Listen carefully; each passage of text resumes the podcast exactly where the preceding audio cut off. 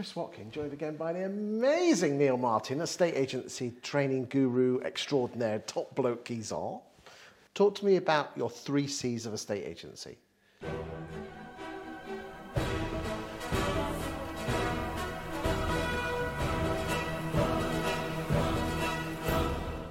Okay, Chris. Well, I'll go slightly further with this and say it's three C's of leadership. Go for it. Okay. Um, and the first one is about culture. So, what is the culture of your agency? Because culture is everything, isn't it? Yeah. And I might even take it into a slightly different tangent and say, what's the culture of your team? So, depending on the size of your business, it might be, you know, the culture of your team within a corporate, for example. Yes. As opposed to the, the culture of the whole business. Okay. Okay. That comes from the values, isn't it? It come, from my mind, it comes from three things. Go on. Values is one of them. Okay. Go on. And before I dig into the other two, where do those values come from? It from within from within. From the leadership Yes. team, really. You know, it's like as a leader, what do you stand for? And how well expressed is that? Yes. How well communicated is that? You know, if trust is, is your top value, for example, then, you know, do you actually trust people? Do you demonstrate the thing you say sits at the top of your list? You know, it's no good coming up with a list of words and then not living them. You have to live your values. So not just putting something on the wall with a few. No, no. no. In fact, it's, I'd almost go it's in reverse. It's like, how do I show up? Okay, how do I articulate that? Rather than what can I articulate and, and can I try and be that? No, what are you, and how do you actually share that and articulate that to people? So that's number one, is the values. Second bit is what's the vision. Now, young businesses are normally really good at sharing their vision because you know it's that excitement of oh yeah I was trying to find an XYZ agent and I couldn't find one so I became one right? There's that story and that story gets told a lot when the business is young. Doesn't when it's older though, does it? when the business is 10 20 30 years old the people that have the story aren't even necessarily there anymore. Mm.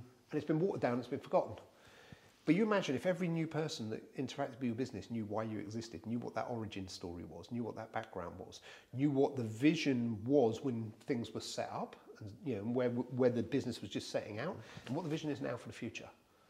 Because again, the other thing I see a lot is you know people in leadership type roles who go, oh yeah, I've got a vision for my business. It's like okay, if I go and ask the person that just made me a cup of coffee what that is, can they tell me? Mm. Because if they can't, you haven't shared the vision properly, right? So it's what are your values, what are your vision. And the other bit is victories. How do you celebrate success? And those three things encapsulate culture. The culture. Because, you know, you think about it, every win, no matter how small or how big, what do you do to recognize that? Because what do people want to feel? Appreciated. You know, but what do a lot of us do as entrepreneurs and leaders and business owners and stuff like that? When something goes well, we go, right, what's next? Well, guess what? If I've just spent the last, you know, X number of days, weeks, months working on something, I don't just want to be told, okay, now, now what? I want to bask in my glory for a minute. I want to feel fantastic about the thing that just went right before I go, what's next? And actually, what's even worse is for a lot of us, we, before we go, what's next, what we actually go is, all right, how can I make this better? What's next? Rather than, how do I celebrate this win? Now, how would I make it even better next time? Okay, now what's next? You know, it's just taking that pause long enough to go, something went right. So that's the first C, which is culture. What's the second one? Conversation. What do you mean by that? Every interaction we have with another human being is a conversation. If I read one of the blog posts that you've written, and I know you've done thousands of them, for, you know, God knows how many agents, right? Every single one of those is a conversation taking place with the reader. Every social media post is a conversation. Every video is a conversation. Every one to one chat is a conversation. Every presentation to a group of people is a conversation. Now, in some of those situations, the feedback loop is really easy and really obvious, and in others it's not. But the reason I deliberately call this conversation not communication is communication feels one way. Conversation is about listening as much as it is about talking. If you put something on social media, do you read the comments? Do you interact with the comments?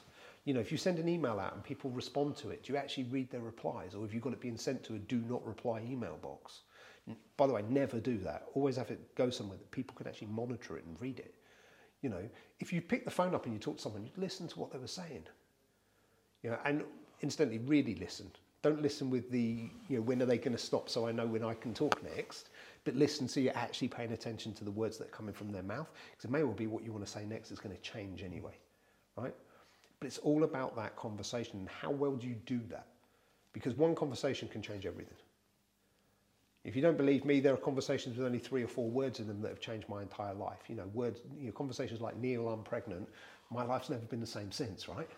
You know, and so there's there's plenty of simple conversations that can change everything. But we have to pay attention for them, and we have to get good at having conversations, which means getting good at listening, and also getting good at responding to things in a way that they fit with the conversation that's taking place and we, again, like I've mentioned before, we help that other person feel like they're being understood in this situation. What's the third C? Consistency. Mm.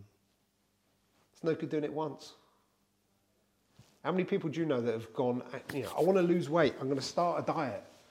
You know, they have a salad on a Monday, and then they go to the gym on a Monday evening, and then they reward themselves with a Chinese and a bottle of wine. And then they wake up Tuesday and go, there's no point doing this. I had a Chinese and a bottle of wine last night. But hey, I went to the gym yesterday, so that's good. No, if you want to have that kind of result, you have to, you know, if you want to have results and change, you have to do things on a consistent basis.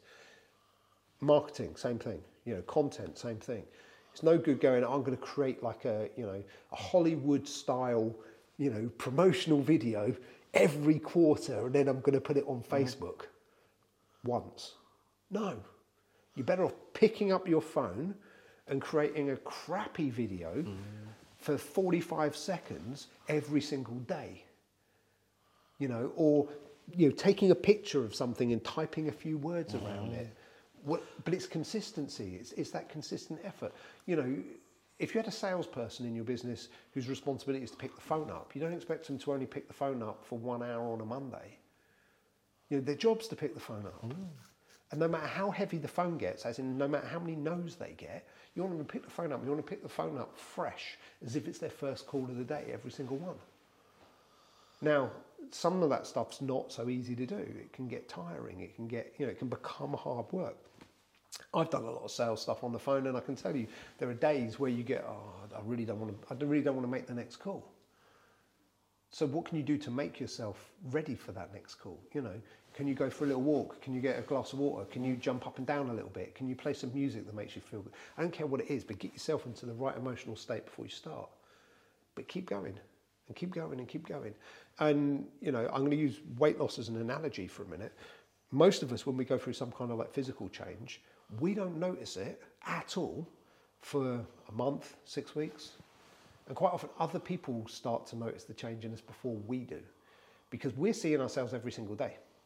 And so the, the, the, shifts are so gradual, don't really notice them. You know, unless you took a picture on day one and you kind of compare the photos, you probably don't notice the difference because it's really gradual. Other people, you know, unless they're like our significant other that's around all the time, they don't see us so much, right? So someone that sees you, I don't know, once every three weeks at some kind of like networking event or, you know, someone that works in another one of your branches or another one of your offices that you get together for team meetings once a month. Those are the ones that walk in and go, What have you been doing, mate? You're looking really good. The results sometimes take time to pay off. That's the point I'm making. And it's not that they're not paying off, it's just they're so small, you can't tell.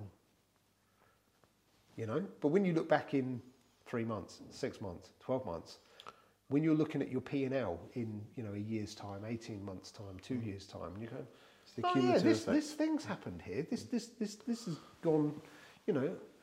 And sometimes it's like that hockey stick thing too, isn't it? It goes along, re- nothing's happening, and then it leaps.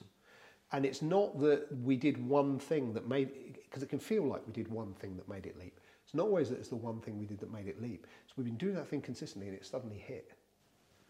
You know, I listened to um, a slight random one here, but I listened to, on Audible to uh, Andrew Ridgeley from Wham's autobiography recently. And their first Top of the Pops appearance, they actually weren't in the top 40, which was ridiculously rare for that to have happened. But they were local to the recording studio, and one of the bands dropped out. They've been on some other thing doing a promo, and you know they've been seen by one of the producers. Like they're at like number 42 or 43 or something. They'll fill the slot.